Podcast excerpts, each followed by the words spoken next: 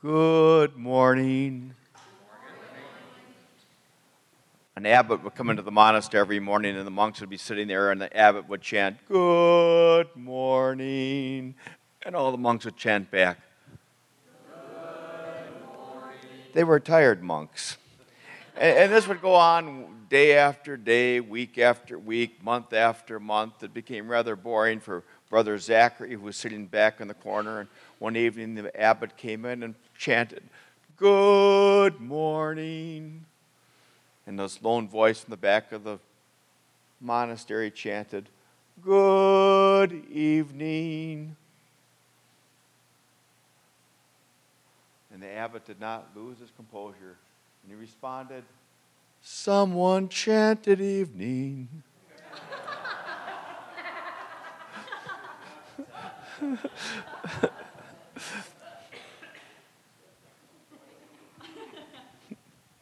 Sick. Um, I, I want to make a couple of observations. Uh, you know, I'm a member of your community and yet don't get a chance to spend all that much time with you, but I, Priscilla and I are going to make more of a conscious effort of being here on a more regular basis.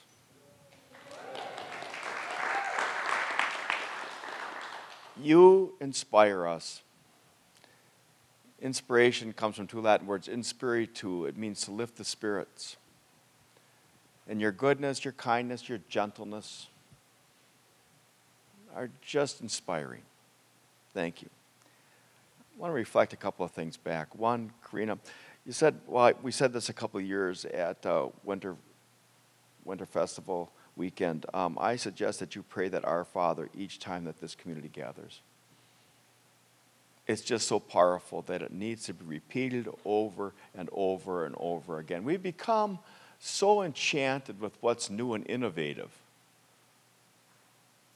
I'm not, I haven't said anything that's new. Everything that I said these last five, you already knew. I just reminded you of, of your goodness. I don't think we should always be so concerned about what's new as what is true. And you spoke the truth with love.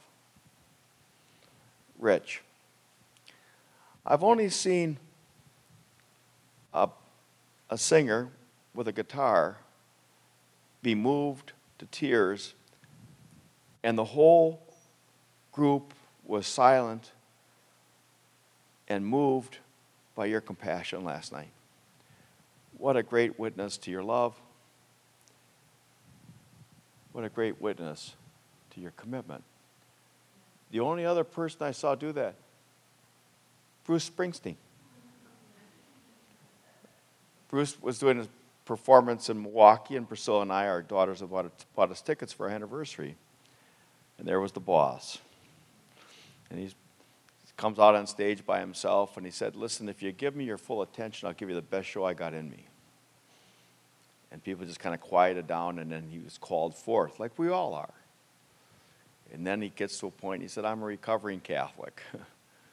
I've come back to my faith. And he talked about growing up, and one half of his family was Irish Catholic, the other half was Italian Catholic. They lived across the street, of course. And he talked about those both family dynamics and what it's been meant to him at, later in his life to come back and to his faith to meet Christ. And then he began, the whole audience, he said, I've been focusing a great deal on thinking about Jesus. And he starts to play his song, Jesus was an only son. And he played a few chords and a few notes, and then he just had to drop his head and wipe his tears.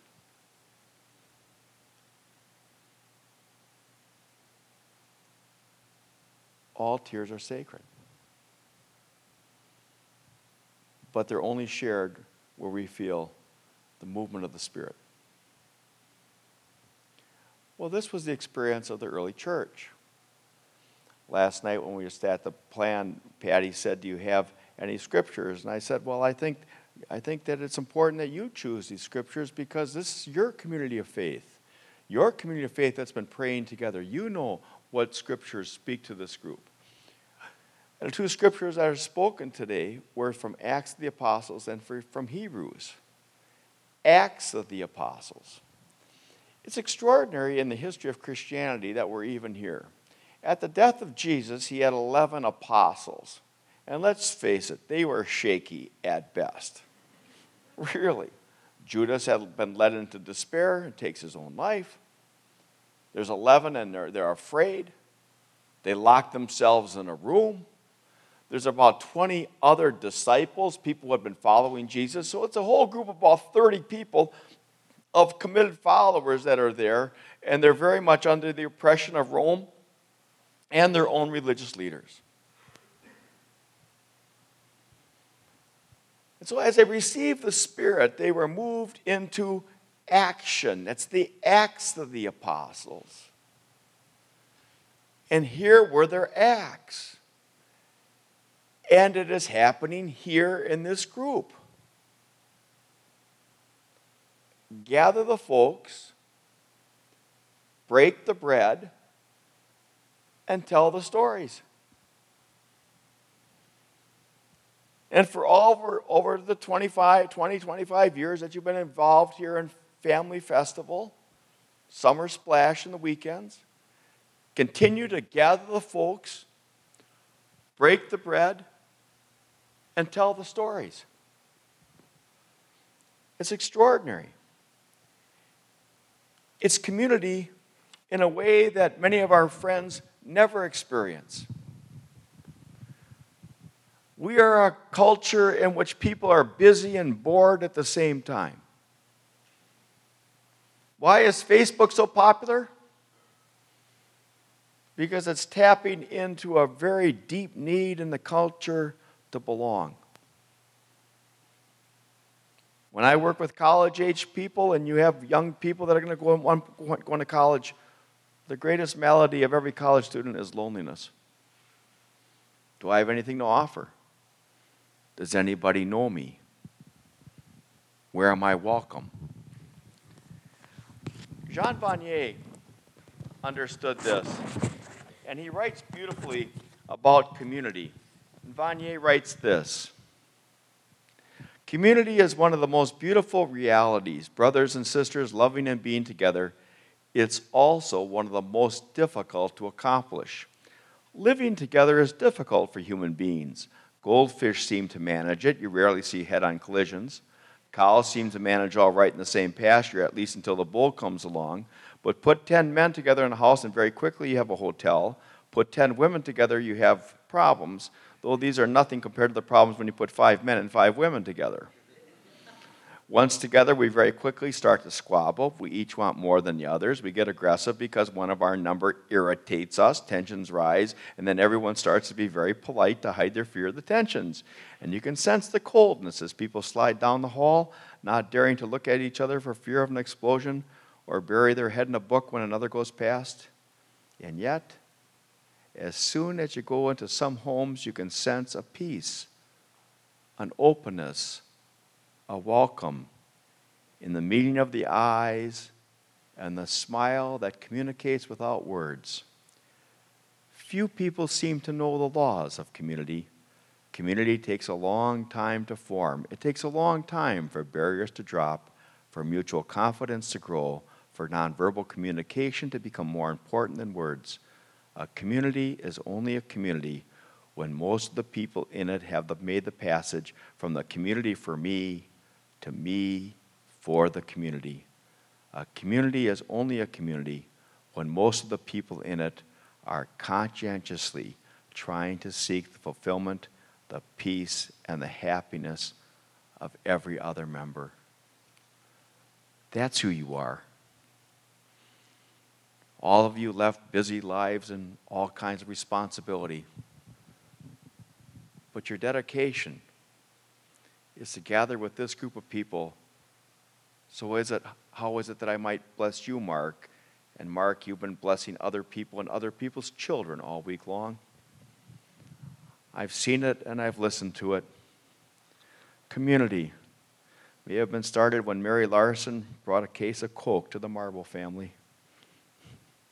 Community, Betsy's dad bringing donuts to coworkers to make them know that they were cherished. Steve and Jenny meeting Pete at St. Pat's so many years ago and then making that trek from Illinois to northern Minnesota to be with their friends and rejoin a community. Ginger Larson, encouraging her sons to play beautiful music so that all we, can, we could all enjoy this years later. Community, when Paul Harmon said yes the first time to Darby McDonald to play tennis with kids, and he's still playing with kids. Tim Gallagher saying yes to a ski trip that led to an engagement, a lifelong partner, and a commitment to the common good.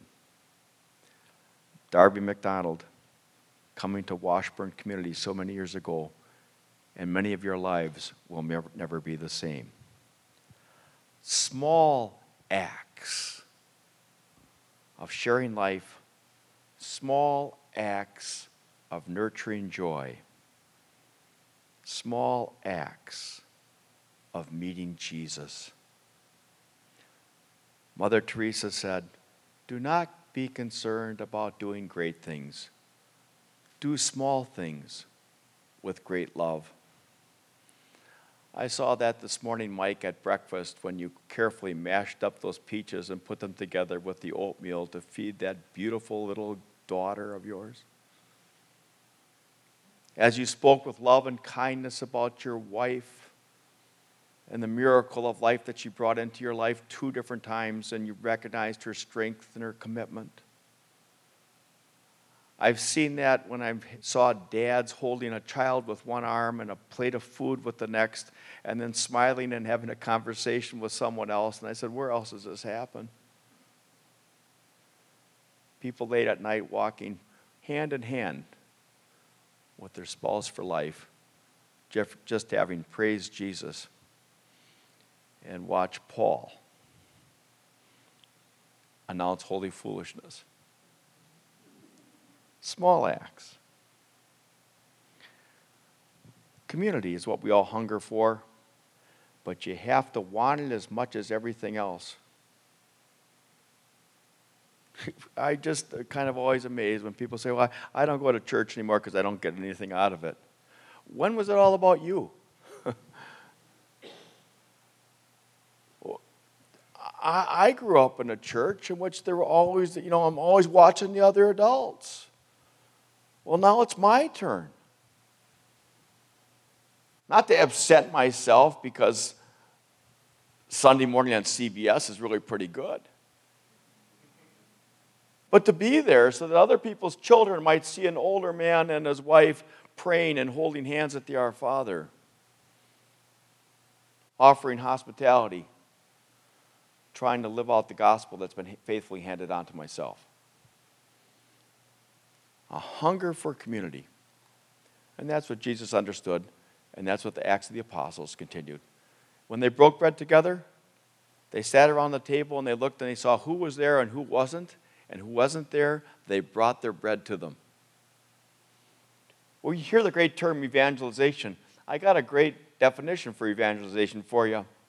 Evangelization was where one hungry person tells another hungry person where I got my bread. And the power of summer of, of, of, our summer splash, the power of this group is that once you leave and disperse to other places in Minnesota and even Illinois, You've been fed, and therefore you will feed others your coworkers and neighbors and family members who too hunger for a taste of the Spirit. Community. I told you a story about my brother Jamie yesterday. He's rather rather a simple man. He would join the Amish if they'd allow for whiskey and chew. Uh, he's a member of the Amish community, quite honestly. When they have a barn raising, they invite him along because they need somebody who has a truck who can go and get materials when they run out. And then after the barn raising, they always put him at the head table. They invite him to their weddings because he's got beautiful purple lilacs, and if he brings them lilacs, would you, would you please come? And, and he has an Amish wedding hat, quite honestly. He, he's become a member of this community. Well, when the Packers were in the playoffs against the Cowboys, my brother's a very avid Packer fan, he has a chimney fire in the first quarter. His wood stove, you know, a chimney, so he has to call the fire, volunteer fire department, and pretty soon he's got 20 pickup trucks in his, in his yard, and these guys are coming in and they're trying to put out this chimney fire. And uh, there's soot and smoke all over the place. And they finally get it out, and they all stood around the TV and watched the final two minutes. and then they got back in their trucks and they left. And there he is in a house where it's full of smoke and soot. And three Amish buggies come down the road. Two of them have food. And the third buggy, his neighbor David said, Here, we're, we're here to help you clean up. He said, Well, I'll call the insurance company and we'll, no need to do this on a Sunday night. And David said, Well, listen, it's so dirty and small. You come and stay at our house. And Jamie said, I can't. He said, Because a chimney fire could start up. And his neighbor David said, Well, then I'll stay with you. You can't stay alone. And I tell that story, and don't we all hunger for those kinds of experiences? Neighbors of that sort? You're Amish and you don't even know it. Because when one of you is in trouble, when one of you is suffering, you all show up. You carry each other in prayer. You acknowledge each other's children. You know the burdens that each of you carries, and you love each other. It's the Acts of the Apostles. And that's why this group has grown from a small little prayer group to all of a sudden lives are being transformed. And the gospel is being led up, is being, is being lived out because people know where they're being fed. A second story. Um, those of us who are older parents have to remind younger parents that you have beautiful children, and as hard as you try, you cannot protect them because they too have tender souls. You can't protect them from what other kids might say to them at school. You can't protect them from what they might experience within a culture. One of the worst things that happens for any parent is that something would happen to your child. Isn't it true? You'd rather have it happen to yourself. Well, our youngest has a, has, a, has a sensitive soul. She's a beautiful child. And I want to just tell you how our, your prayer affected us. I told you this privately, but I want to proclaim it publicly. One time when Karina was praying, she said this beautiful prayer when we're going to leave God, please send your angels to protect us, to, to surround our cars as we travel down the highway and protect us from every evil. Please protect other drivers as well, so we all may travel safely. And our daughter was distressed, and she got in a car, and we didn't know where she was going. And I didn't know what to do. And I prayed, Dear God, send your angels to protect her. Send your angels to surround her, protect others who were on the highway. She was in an accident, but she was not harmed. Thank you. So, it was difficult. And uh, when she got to be a sophomore in college, she went off to Sweden by herself, study abroad, wanted to get away. But I had a sense it's probably getting away from us, from me, a little tension. You know, all of us, we need space, don't we, at certain times? And she chose to go to Sweden. Really quite interesting, though. The place she was in Sweden, the last time had a violent crime was 1938. So I felt pretty calm. she, was, she, she was pretty well taken care of. Well, she comes home in her senior year, um, and she says, I'm going to run a marathon in La Crosse, the first marathon that was going to be held in La Crosse. Her older sister had run a marathon, and I think she felt she had something to prove to herself and something she had to prove to, to us the strength that she had developed. Because as much as you love your children, you can't do it for them, can you? They have to develop their own strength. They have to face their own fears as we faced ours. We can be there to support them but you pray to God that they find that strength within themselves to move forward. So she comes home and she's going to run, and we want to be there. Unfortunately, Priscilla's dad has a heart attack about three weeks previous to this. And he's in the hospital. Her sister flies from Denver, where her sister is a nurse, and her sister takes care of dad. And then her sister has to go back and says, uh, We're coming down to, to see you. Dad wants to see you and it's on the same day as the marathon. How many times that I had missed things that she was involved in? How many times was my work more important? How many times wasn't I there and I wanted to be there? But Grandpa Norm is coming. And I need to see Grandpa Norm as well. So we, the marathon begins, and we're down there, and uh, we're going we're gonna stay as long as we can. And we see her at the three mile mark, and she's running. Way to go, Danielle, way to go. See her at six miles. Okay, honey, you're looking good, looking good. See her at nine miles. Okay, dear, you're doing it. See her at 12 miles. Keep it up, Danielle, keep it up. See her at 15 miles. Okay, honey. Okay, come on, keep going. She's fading. And we have to leave. Grandpa Norm's coming. How's she going to do? And our older daughter, who had run marathons, put herself right at the 18 mile mark because she knew that's when you start hitting the wall. And Danielle walks over and says, I can't go any further.